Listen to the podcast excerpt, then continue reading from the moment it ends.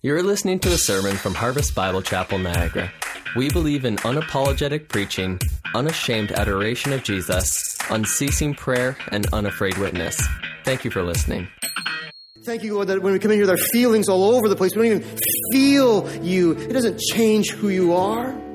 Thank you that when, when our wills run far from you, we don't want to be near you or even associate with you, yet it doesn't even change who you are. You're, you're God alone, King of all kings, Lord of all lords, great, majestic God. We change so often, Lord, and you don't change at all. We praise you for that today, God. I thank you, Lord, that in your unchangingness, you pursue us and you chase us and you reveal yourself to us and you draw us nearer to you. Heavenly Father, we pray this morning that as we open up your word, that you, in your mercy, would open our eyes to see you clearly, that you'd open up your, our hearts to understand your mission uh, clearly. And, and God, I pray that you'd move us to be men and women who don't just know about you, don't just know about your mission, but men and women who love you and who are on your mission for uh, your namesake here in this earth. God, I pray you take this scripture, which is so compelling and so powerful, would you apply it not just to our heads today, God, but to our hearts. And when we leave here today, God, singing greater praises for your name and with a greater resolve to live out our lives for your glory. We love you, Jesus Christ. Thank you for this day. In Jesus' name, amen. All right, Acts chapter 9 this morning, starting at verse 32. Acts 9, verses 32 to 43. For a long time, I quoted a phrase that was attributed to St. Francis of Assisi that went like this Preach the gospel at all times, and if necessary, use words. I would quote that over and over until one day I realized that that's such a bad quote. Especially if you've been reading through Acts, you realize that you need words to preach the gospel, right? And Romans 10 says, how are people ever going to hear if you don't tell them? And so I used to quote that and I came to that's a bad quote. And so I stopped quoting that. But as I studied this passage, I realized that actually it's not a bad quote in the sense that the idea behind it is fantastic. You know what the idea behind that quote is? At all times, we are supposed to be living our lives as a reflection of Jesus Christ. That is the mission of believers. And so far in Acts, we've seen that we are called to go and take the gospel. We're called to, to go and preach the gospel. Over it's like preach the gospel, preach the gospel. The Holy Spirit came and they preached the gospel. Acts 1 8 is be my witnesses, be my witnesses. And, and Judea, Samaria, and the end of the earth, and I'll give you power. And, and so we've learning that that's such a vital part of our faith, and, and yet that quote brings out the other part of our faith that I don't want us to miss as we think about being on mission for Jesus, and actually the Bible doesn't want us to miss as we think about being on mission for Jesus. It's not just about preaching the word, it's also about living the word and being Jesus' hands and his feet here on earth. Amen? And it's a good balancing act that we have to struggle with in our lives. And so many believers and so many churches kind of fall on, that we're pendulum swingers, right? We fall on one end of the spectrum. Like some, some believers, some churches are like, we're just going to preach the gospel. We don't care about meeting people's physical needs. We're just going to preach the gospel. And other people are like, we just want to meet their physical needs and we're just going to love the people. And we don't care about preaching the, preaching the word. We just want to reach out and love in Jesus' name. And yet we look at scriptures and they, they both go hand in hand as believers. This is, they, they, this is our calling in life. And we see that in the life of Peter as we read uh, Acts chapter 9, verses 32 to 43. The most powerful lives God uses are, are those who engage in show and tell in the world.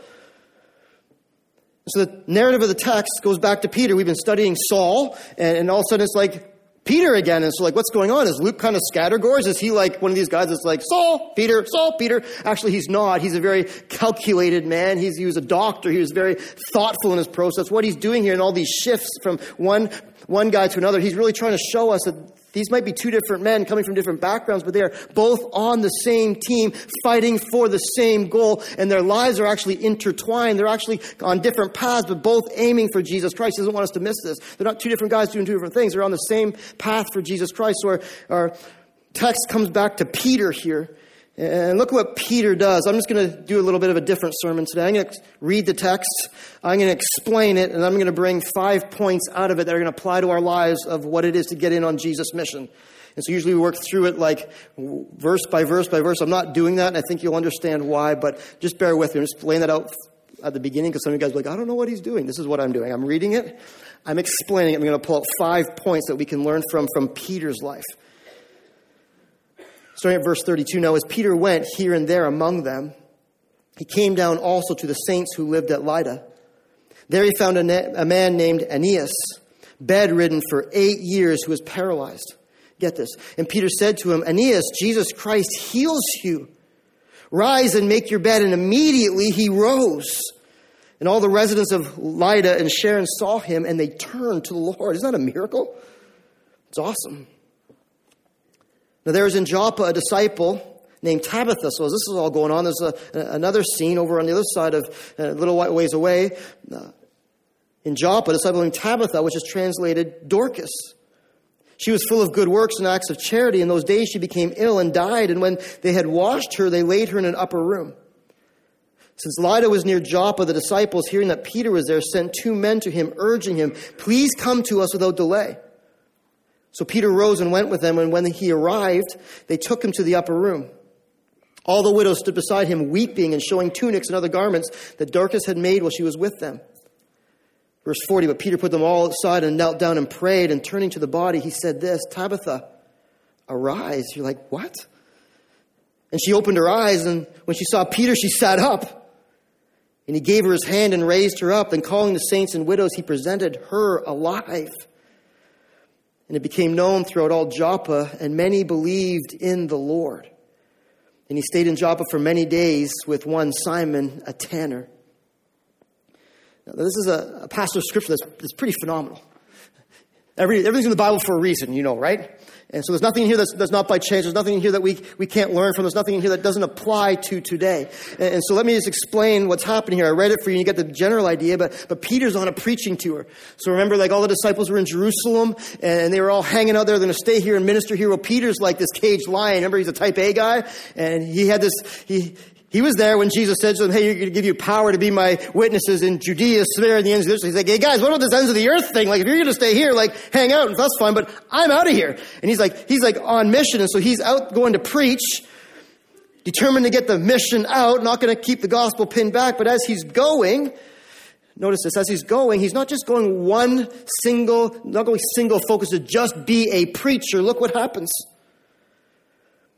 As he's going with a mission on focus, he sees this guy who's laying over on a mat to the side who's been bedridden for eight years. So it's a guy who, who remember in Acts 4, we talked about this, this, this miracle of healing this lame man at the temple, and he was lame his whole life. So he, from birth, this guy wasn't lame his whole life. He, he maybe fell off a horse or fell off a building project or got a disease. We don't know, but there's this guy laying there for, for eight years.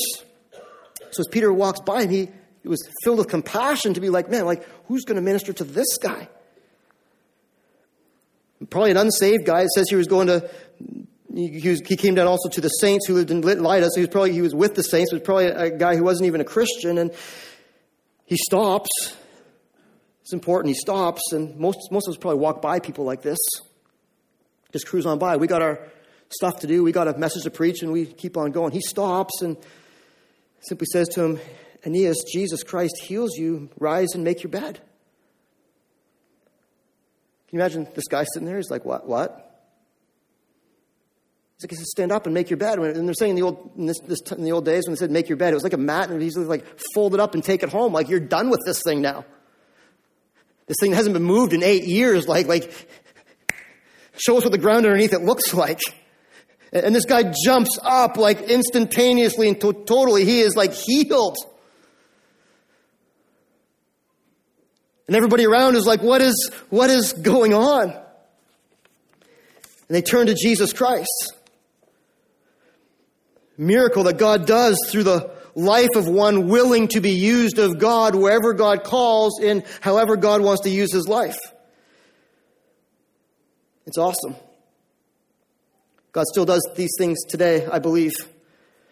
He still works miracles today. Next case Dorcas, Tabitha or Dorcas, which means gazelle, metaphor for beloved. She's this wonderful Christian woman full of good works and charity. She spent all of her days, you know what she did? She was a little, she's a little Christian woman in the church who, who crocheted things for the poor and she looked after the, the orphans. She was, you, you, every church has one of those, right? Except for ours, but every church has one of those. You could be that person if you want. And so she's just known as this charitable giving person. One day she gets sick and she passes away, and the church is devastated. Beloved, our beloved Tabitha, our beloved Dorcas. If you're, if you're looking for a Bible name for your daughter, guys, that might not be the best one, Dorcas. Just throwing it out there. But she was a wonderful soul. And she dies, and they're devastated. And so they wash her ceremonially. That's what they did in the day. And, and that, was, that was normal. But they placed her in the upper room. That wasn't quite normal. Was, maybe because they thought she was like someone that they wanted to honor a little bit more. Maybe they thought something significant was going to happen. We're not sure why, but they put her in the upper room. Then they sent two guys to go and find Peter. Remember Peter? He's like, he's a, I'm preaching the gospel. I'm on, I'm an itinerant preacher on mission to find the next podium. And they go to find him. It's like a, whole day's journey. And they find him, and he's not so busy that he's like, too bad, guys, like she's dead. I'm busy doing other things. He actually takes a day's journey, goes to her. They're all crying, wearing the stuff that she'd given them, holding it, and, and he, he takes them all out of the room. He kneels down, he prays, and, then he looks at her and he says, Tabitha, arise. And lo and behold, she does. And everyone's like, come on, if you were there, what would you be like? Wow. This word, you have to understand this, this word that he uses in both instances, rise up, rise up, it's the same word that the New Testament uses for the resurrection of Jesus Christ. This is more of a, re- a resuscitation, resuscitation in, in Tabitha because we know she's going to die. She's eventually going to die one day. But, but, but all these miracles, all they're doing is pointing to the fullness of the resurrection of Jesus Christ. Peter's life focused on preaching the gospel is also to reflect the gospel of what it means to live a resurrected life in Jesus Christ. And Jesus Christ is the one who gives us fullness of life. And so when Peter presented her alive, uh, through her life, act, through her life, others became aware of the fact that, man, Jesus truly is the life. Through this man standing up and through this benevolent act of healing this man, others realized that, man, there is one power to give life, and that is Jesus Christ. There's one power to heal the lame, that is Jesus Christ. What an amazing God, don't you think? I, I, love these stories. They inspire me to have faith and they inspire me that we still serve the same God today. That was the same God in the New Testament, the same God knows that we still serve the same God today. And I know some of you even come here today and you're, you're waiting for a miracle in your life. You're like, does God still do miracles? I just want to assure you this. God still does miracles in people's lives today. And God still can do the impossible in your life today, whatever that is. But we're not going there with today's sermon. I preached that a few months ago with Acts chapter 4. But this also shows us, this also, the passage also shows us this, that, that God will do extraordinary things through a life that is totally committed to being on mission for Jesus and actually caring about people. Not just the message of the cross, but the people of the message that the cross is there for. So I just want to pull out for you five principles from Peter's life today that we can learn from if we are also truly going to be on mission for Jesus Christ. We've gotten the preaching part. We've gotten the preaching part in all of Acts. Every second sermon, it seems that they, they preached, they told, they shared, they explained. And so we get that, we get that, but don't miss this part. Don't miss this part. Part of being mission, on mission for Jesus Christ, getting in on Jesus' mission also includes this. It's having a heart for people.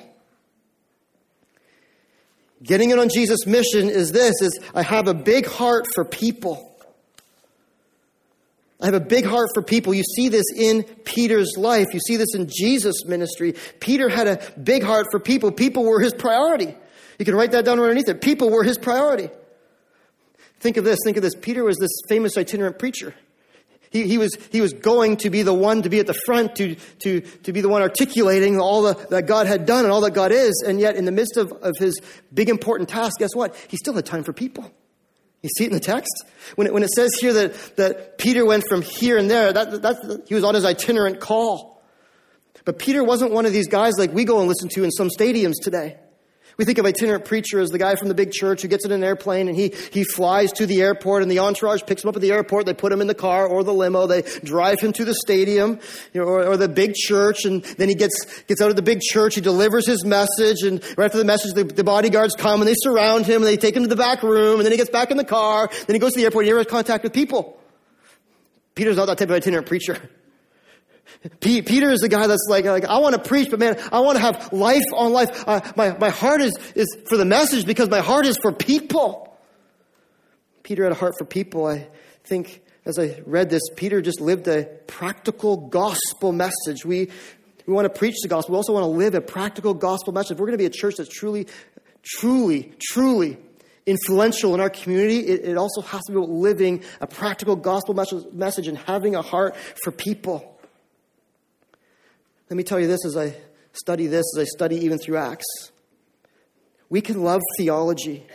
We can enjoy studying the Word of God and engaging in theological sparring sessions, but get this the Christian life was never meant to be lived in a library or just listening to sermons. The Christian life was never meant to be lived in the library or just listening to sermons. Here's what the study of the Word of God, here's what a proper understanding of theology, a proper understanding of the cross ought to lead us to. It ought to lead us to a greater love of people. John 15, 12. Jesus says this to us This is my commandment that you know scriptures. Uh uh-uh. uh That you're a good preacher. Mm-mm. This is my commandment that you love one another. You get it? As I have loved you. This is my commandment. Simple. And he's not saying that like, come on guys, muster up love, like get it going. Like, how come you're not loving? You know what he's saying? He's like, if you truly seen the cross, if you truly seen my love for you, then, then within you and my Holy Spirit is going to spur up love, not just for me, but for other people. And the commandment isn't like kind of muster up. It's like, go and exercise it. Go and spread it. Go and share it. I want to tell you this, brothers and sisters loving and walking in Jesus isn't just preaching. Here's what it is it's loving other people. It's impossible to love Jesus and not love and have time for those around us.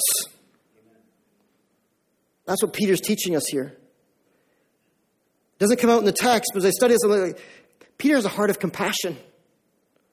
Peter's a heart of compassion. I, I see Peter as a, as a guy, this is the second point here. I have a big heart for people. People are my priority. Compassion is in my heart. So Peter's a guy that, again, he's driven. He's type A. He's got his to-do list. He's got his focus. He's like, I want to get to this synagogue and this temple and this thing and, and where the crowds are. And yet as he's going, guess what? His, his heart of compassion is tugging at him as he sees this man lying like, how can I just walk by this guy? Can't. He's a whole day away from Joppa and he's got his, all right, nine o'clock, you're having breakfast, 10 o'clock, you're preaching here, 11 o'clock. I don't know if it was that way, but I'm sure there's some sort of agenda. These two guys show up at his door and like, hey, this, this, one of our beloved little ladies in our church passed away. Can you, can you come? Gotta be honest, I'd be like, well, she dead. I'll pray for you, but like I'm, but not Peter. Peter's like, what? How can I minister to you? I, a day's journey, so a day there, some time there, a day. I can take three days out of my schedule to like, see the heart of compassion that isn't maybe said in the text, but can you feel it in the text? So it's going to be a different kind of sermon, right? But can you, can you, can you feel it in the text? I, I as I read that, I, I felt that in the text. Just even trying to understand Peter's thought process and Peter's heart. Here, here's, what I, here's what I've gotten from my heart and for your heart. Just stop and do some application right now in this text. Do we really have a heart for people? Do you really have a heart for people around you who are hurting and maybe not dead, but dying and lonely and hungry? Like, do you really have a heart for these people? Or are you so busy with your, your religious agenda, your thing that you got to do, that you're, you're missing out on the whole heart of ministry, which is people? Jesus lived this, Peter lived this. Uh, we ought to live this. Let me tell you this that, that God's people are in the people business. Every one of God's people are in the people business. Doesn't matter what your day job is. You could be making the paper. You could be pushing the paper. You could be the garbage man collecting the paper. But whatever you do, whatever you do, you're ultimate job under Jesus' authority and under Jesus' calling is people. It's the people around you. He's giving you your job at the, uh, the desk. He's giving you a job at the plant. He's giving you a job at the, the car dealership. Why? So that you can be around people to care for people. Even our church, you have to understand this. We're, we're not just about putting on services and running programs, as some think we are. What are we in? We're in the people business. We care about people. We love people. I've been amazed at how many people in the last three, six months have said to me, like, I find out that I can't believe you've been going through that. Why didn't you call? Why didn't you text me? Well, you're so busy, Pastor. Really? You thought I was too busy for people? Is that some kind of weird pastor too busy for people? I, I want you to know that as, as pastors, as elders, as your staff, uh, as, as your small group, like we're here, we're here for you. We're in the people business. And you ought to be in the same mindset that there's nothing more important in my day than stopping to minister to people around us. This is what we, this is what it means to be on Jesus' mission.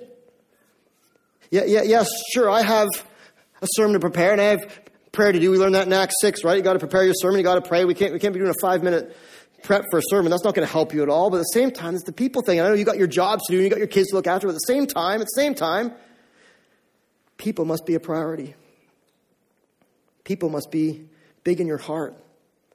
I've talked to so many believers who have this weird take on what it means to love. Oh, yeah, yeah, yeah, Pastor, I know we got to love each other, got to love each other, but I just don't like people. You ever heard someone say that? Then you've missed Jesus. Oh, yeah, yeah, you know, I, I love people and, and I want to be a part of people's lives, I just don't have time. Then you're not on Jesus' mission. Well, Pastor, you don't understand. I have so much to care about my own life, my own family, and uh, people. Like, that's just like, whoa, it's going to put me over the top. Then you've missed the whole heart of mission. Missed the whole heart of what Jesus embodied here on earth. Being in on Jesus' mission means we have a heart for people. Peter exemplified this. If you don't have this heart for people, I, start, I suggest you start praying for this heart for people because Jesus has this heart and he promises to give us this heart because this is what he calls us to do. Start praying for a heart for people. It's what defines Jesus and what's what he wants to define our lives and our church and our mission. We can't miss the people in the mission of Jesus Christ. That's point number one. Again, sort of abstract. I'm going to point, pull another point out here. Uh, right here, point number two is this I always aim to serve in his name. I always aim to serve in his name. If I'm going to get in on Jesus' mission, I always aim to serve in his name. Uh, I love how Peter, when he raised Aeneas, one of the first words out of his mouth after he says the guy's name? Jesus Christ heals you. Aeneas, Jesus Christ heals you. It wasn't like, hey, I want to help you. It wasn't like I got something for you. It wasn't like, hey, if you listen closely to my words, I'm going to do something pretty cool right now. You know what he says is like, Jesus Christ heals you. Here's what Peter's life was determined, was de- defined by as he lived on mission for Jesus. He was determined to not miss opportunities to point people to Jesus and minister in the power of only one name, Jesus' name. He determined to not miss the, out on saying the real reason for the hope and the strength by which anything happens, Jesus Christ. Again, I want to encourage you with this as we read this. Uh, uh, it struck me with this. No ministry is real ministry unless done in the name of Jesus Christ. I see so many people today doing ministry. And, and they're running around trying to do all these nice things for people. And, and, and you know, the last person they want to talk about as they're doing ministry? Jesus Christ. Ministry is not ministry without the name Jesus Christ. And if you, even in your own personal lives, are out trying to do all these nice things for people and, and be nice to your neighbors and, and, and serve at the food bank and whatever else you're trying to do, but you're missing out the name of Jesus Christ, all you're doing is good deeds. You're not really doing ministry. Ministry is done in the name of Jesus Christ, and only when it's done in the name of Jesus Christ will there be fruitfulness. Ministry done in any other name, even if it's for your own name. Some of us get into that side of things, right? Kind of for God, but I really like the accolades of people and I like the pats on the back and oh, well, it's for Jesus, but keep bringing me the, the, you tell me how good I am. But if it's done in any other name, you know what it is? It's futile. Only ministry done in the name of Jesus is fruitful. Why is that? Here's three reasons why that is. Here's three reasons why we have to, as we're on Jesus' mission, simply desire and thrive to do everything in Jesus' name. Everything we do is done in Jesus' name. How often we speak the name Jesus? As often as we can. Why? Because he holds all authority. Can you imagine if Peter said, Hey, stand up in the name of Peter? You know what would have happened? He'd been trying to lug this guy. We can't do anything in Jesus' name without Jesus' name. We, we can't tell anyone to do anything in our name. Jesus is the one that commands the spiritual world and the physical world in the name of Jesus. Here's what happens. Demons flee and the earth stands still. Everyone and everything is under the control of Jesus. Everything has to be done in Jesus' name. He holds all authority. He also holds all power. There is none like you, O Lord. You are great, and your name is great in might. Jeremiah 10 6. The only power in the universe capable of accomplishing Jesus' task is the name of Jesus. Number three is this He deserves all glory. None of us no matter how good or awesome we think we are, deserve any credit for anything on earth, only Jesus. He's the creator, He's the sustainer, He's the provider, He's the healer, He's the giver of every gift. And so, our number one goal in ministry is to simply, we, don't just reach out and care for people for the sake of caring for people. We do it in the name of Jesus so that people will know Jesus Christ. When people ask us for an answer for why we do things, what's our answer supposed to be? Not because I had a few extra, because I had five extra minutes today because I thought of doing a good deed today. You know what's supposed to always be? Because of Jesus Christ. You're such a good person. Thanks for doing all these things. It's actually should be like, no, I'm not a good person at all. It's Jesus Christ who has saved me and then put his righteousness in me, which makes me somewhat good. Oh, but you're so talented. Actually, it's not because I'm talented. It's because Jesus Christ gave me the, these abilities to honor him.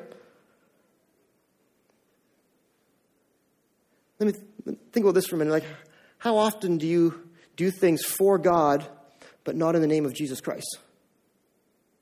Because we're too shy to mention his name? Or because we aren't thinking of him in the way we ought to? Ministry is only ministry if it's done in the name of Jesus Christ.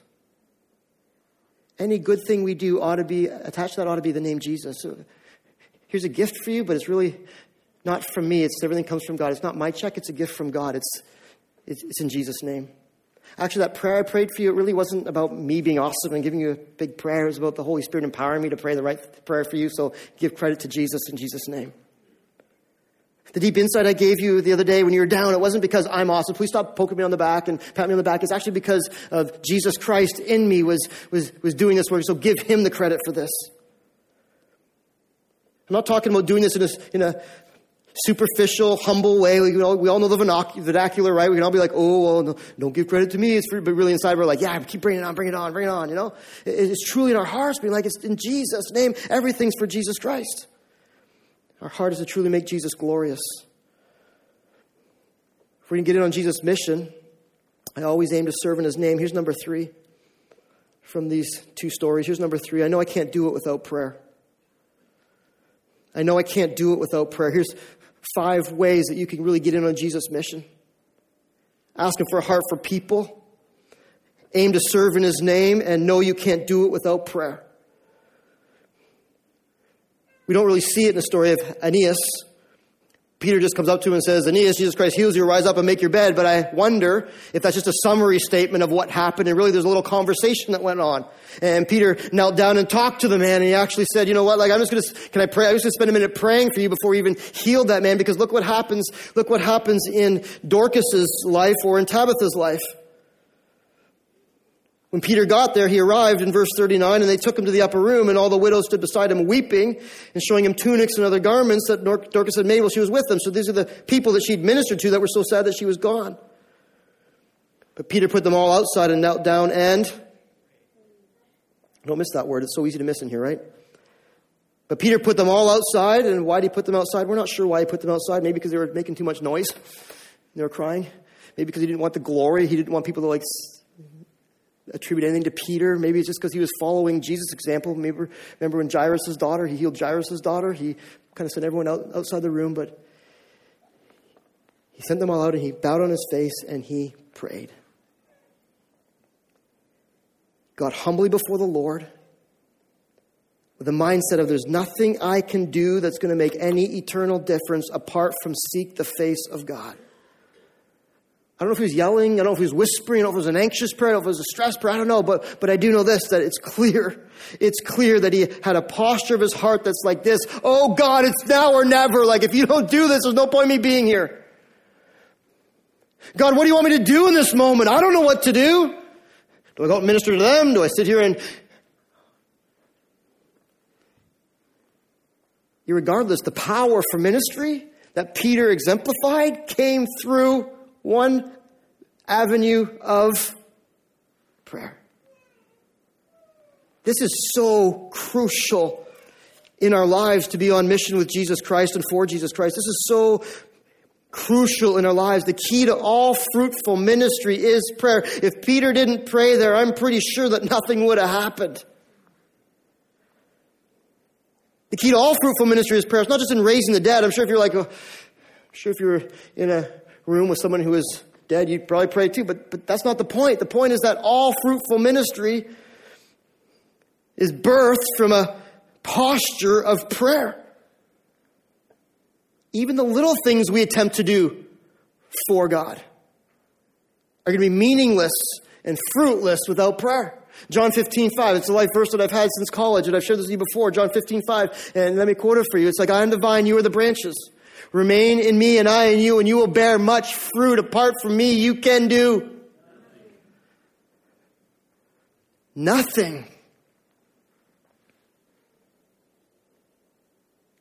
If we're going to be on mission for Jesus Christ, we have to get that verse and realize that verse and grasp that verse and get on our knees and say, God, I got nothing. You have everything. Give me a little bit of what you got, please, to accomplish something through ministry.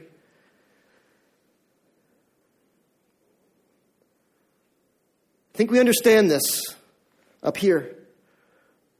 But I wonder, I wonder how many of us, I wonder how many of us are serving the Lord with all of our heart, and we're going hard after Jesus, and we're trying to make a difference, and, and we're, we're serving here, we're serving there, we're running around the world, and we're getting so frustrated and so discouraged because nothing seems to be happening, and I can't figure out why. I'm doing all I got. I'm, I'm ministering to everybody I know, and I can't figure out, but nothing's happening. I think I'm gonna. Why is that?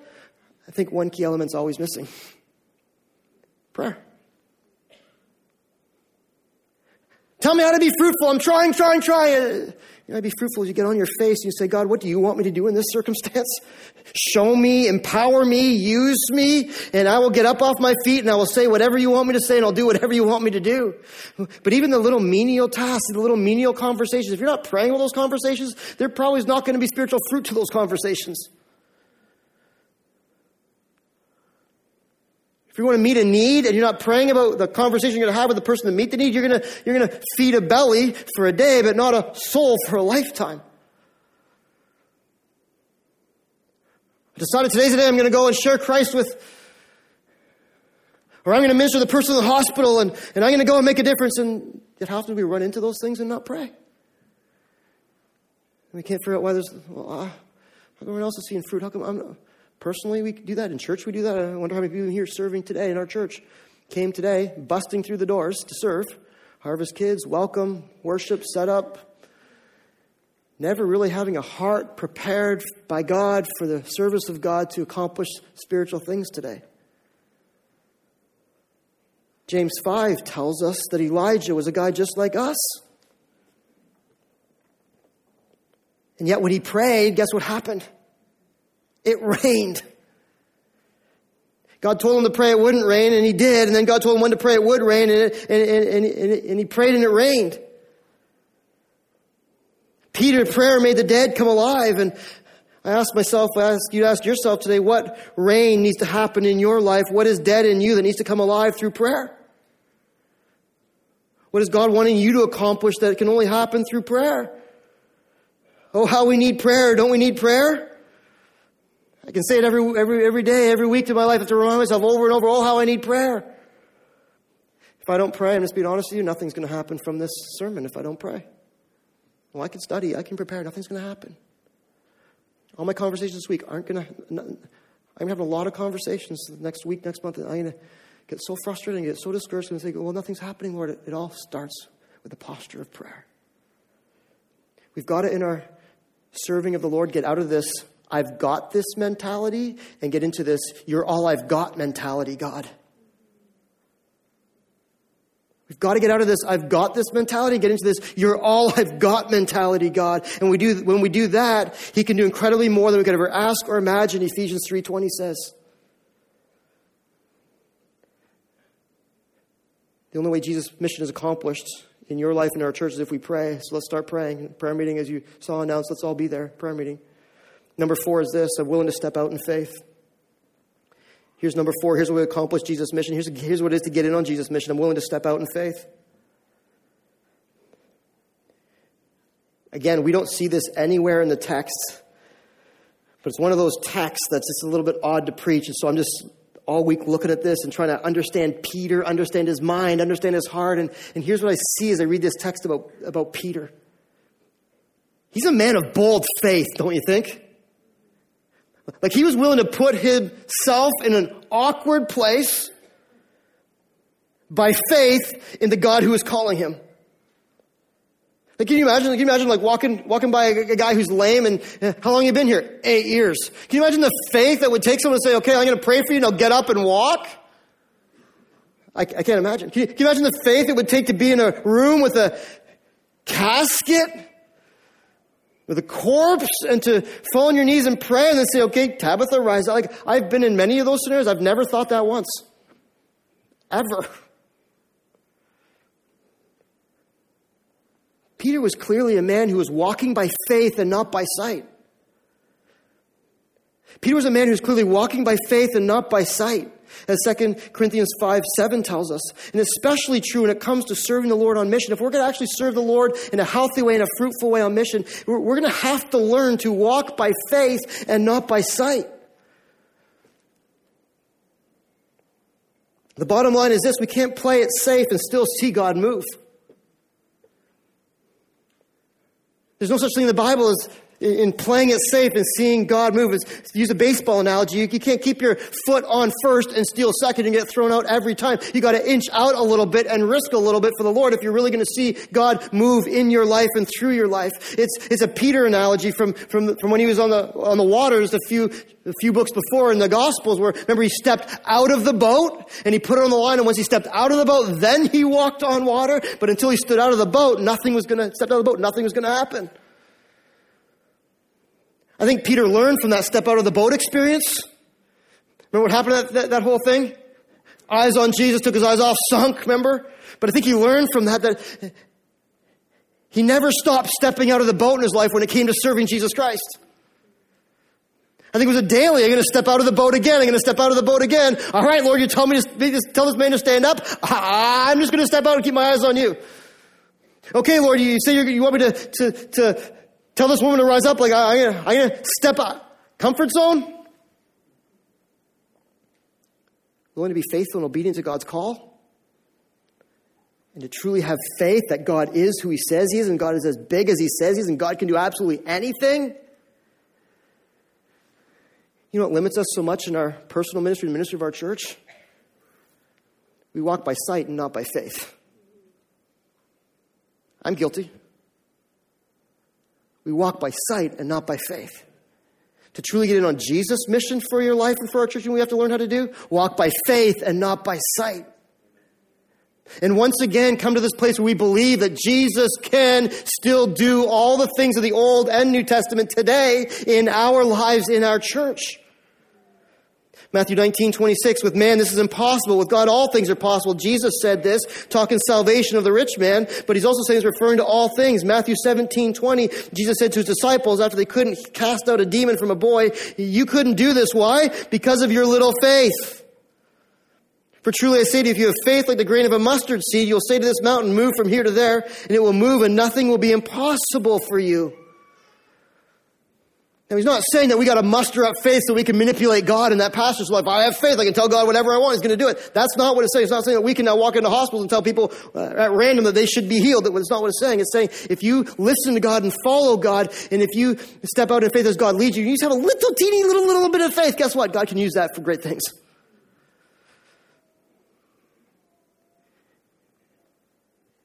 God can use that for great things. Brothers and sisters, I think on Jesus' mission, we need to get back to having faith like Peter. Because God uses a small amount of faith to accomplish great things. I'm not saying we will run out of here and try and raise lame people and heal the dead. I think God could still do that today. I think He still does do that in certain scenarios, but I'm just talking about having faith for even the, the things we want to see God do. What's the greatest miracle of all? It's not even raising a dead corpse, it's, it's raising a dead soul. What's the greatest miracle of faith? It's not even giving a, a person feet, it's giving people uh, a person spiritual feet that they can walk with Jesus. It's believing that God still today wants to do deep things in our lives for His glory. If it's to heal somebody, awesome. If it's not to heal somebody, but to reveal His glory through the pain, that's awesome too. This isn't a, this isn't a template for that every time you do this, this is going to happen. This is, this is a more of a call and inspiration to like, God, I want to have faith again to believe that you still do the, the, the miracles in people's lives. I still want you to do a deep work in my life and those around me. I still want to see you heal marriages, God. I believe you can do that. I still want you to save that lost brother or sister that I've written off a long time ago, but I want to once again believe that you can still do that, God. I still want to believe that you can, you can help any person in any situation. You can help them know Jesus and thrive in you.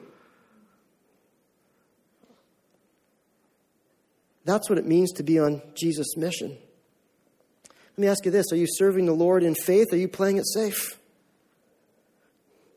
Maybe God's asking you to a step of faith that you're just not willing to take right now. And you, you've been having someone on your heart, or you want to minister to a need, you want to step out, and, and you're just like, but I'm not going to do it. Nothing's going to happen. I can't do it. And God is calling us to step out of the boat on mission for Him and have faith again in Him that He wants to use your life and work in your life and, and do deep things in other people's lives for His glory.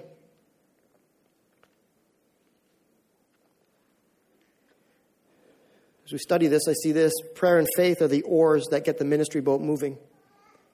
Prayer and faith are the oars that get the ministry boat moving. It's not a nice little formula, but it's the reality of the atmosphere that God chooses to work in. I want to clarify does it always happen this way? I think I said, does it always happen this way? It doesn't. Every believer is not raised from the dead. Every, every believer doesn't get healed. But it doesn't negate the fact that we want to minister for Jesus with a faith in a big God that He can do whatever He wants to do to accomplish His purposes. Bottom line is this no faith, you're going to see nothing of God in your life. If we have no faith as a church, we see nothing of God moving in our church. If we have much faith, we're going to see a lot of God in our church. You're going to see a lot of God in your life according to His will. God can do the impossible. Why? So He can bring Himself glory. Here's number five. Last point, number five, quickly. Being on mission for Jesus means this I just want people to turn to Jesus Christ. I just want people to turn to Jesus Christ. I want to love people, yes. Yes, I want to love people.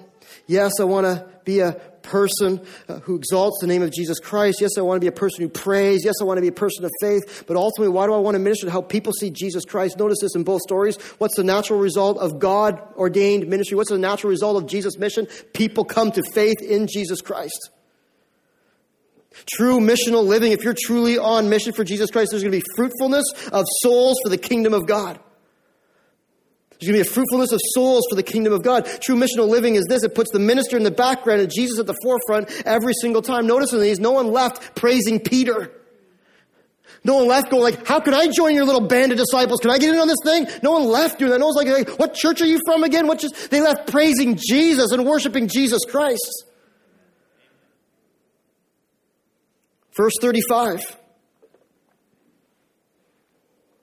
And all the residents of Lydda and Sharon saw him and they turned to the Lord. Verse 42 And it became known throughout all Joppa, and many believed in the Lord.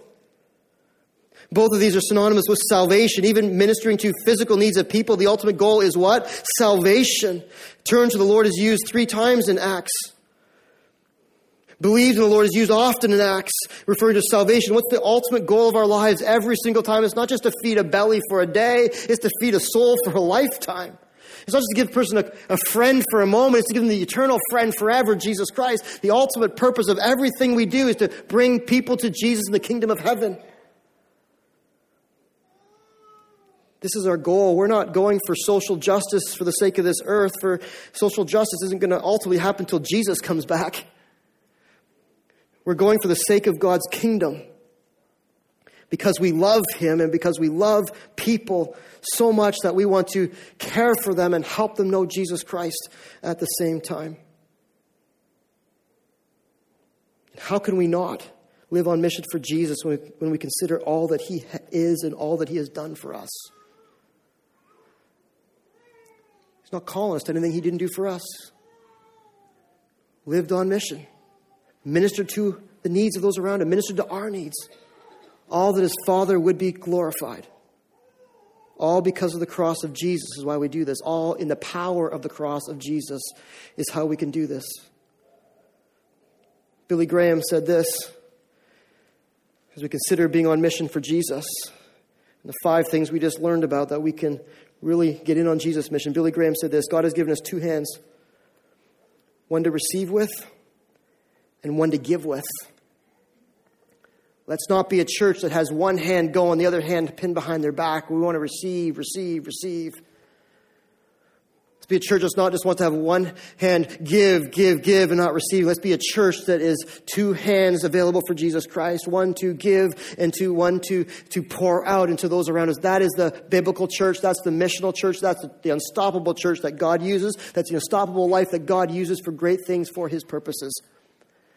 And our prayer is that be true of your life and my life and our church as we seek to not waste our lives, but to live the short years we have to the full for the glory of Jesus Christ. Let me pray.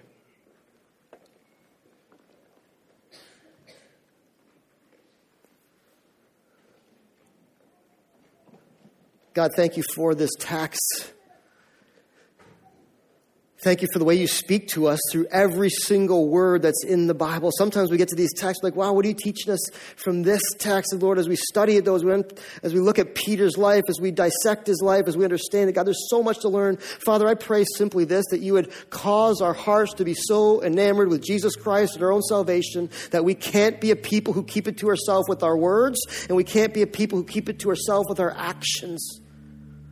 God, may we be people who preach the gospel at all times loving other people and ministering to their needs and making ourselves available to other people, not so that we can get credit, so that you can get the credit.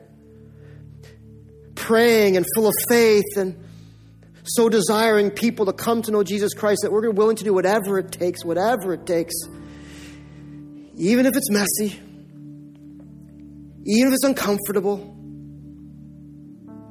even if it involves risk. We want to love you so much that we're willing to answer your call wherever you lead us to go. In whatever you call us to do.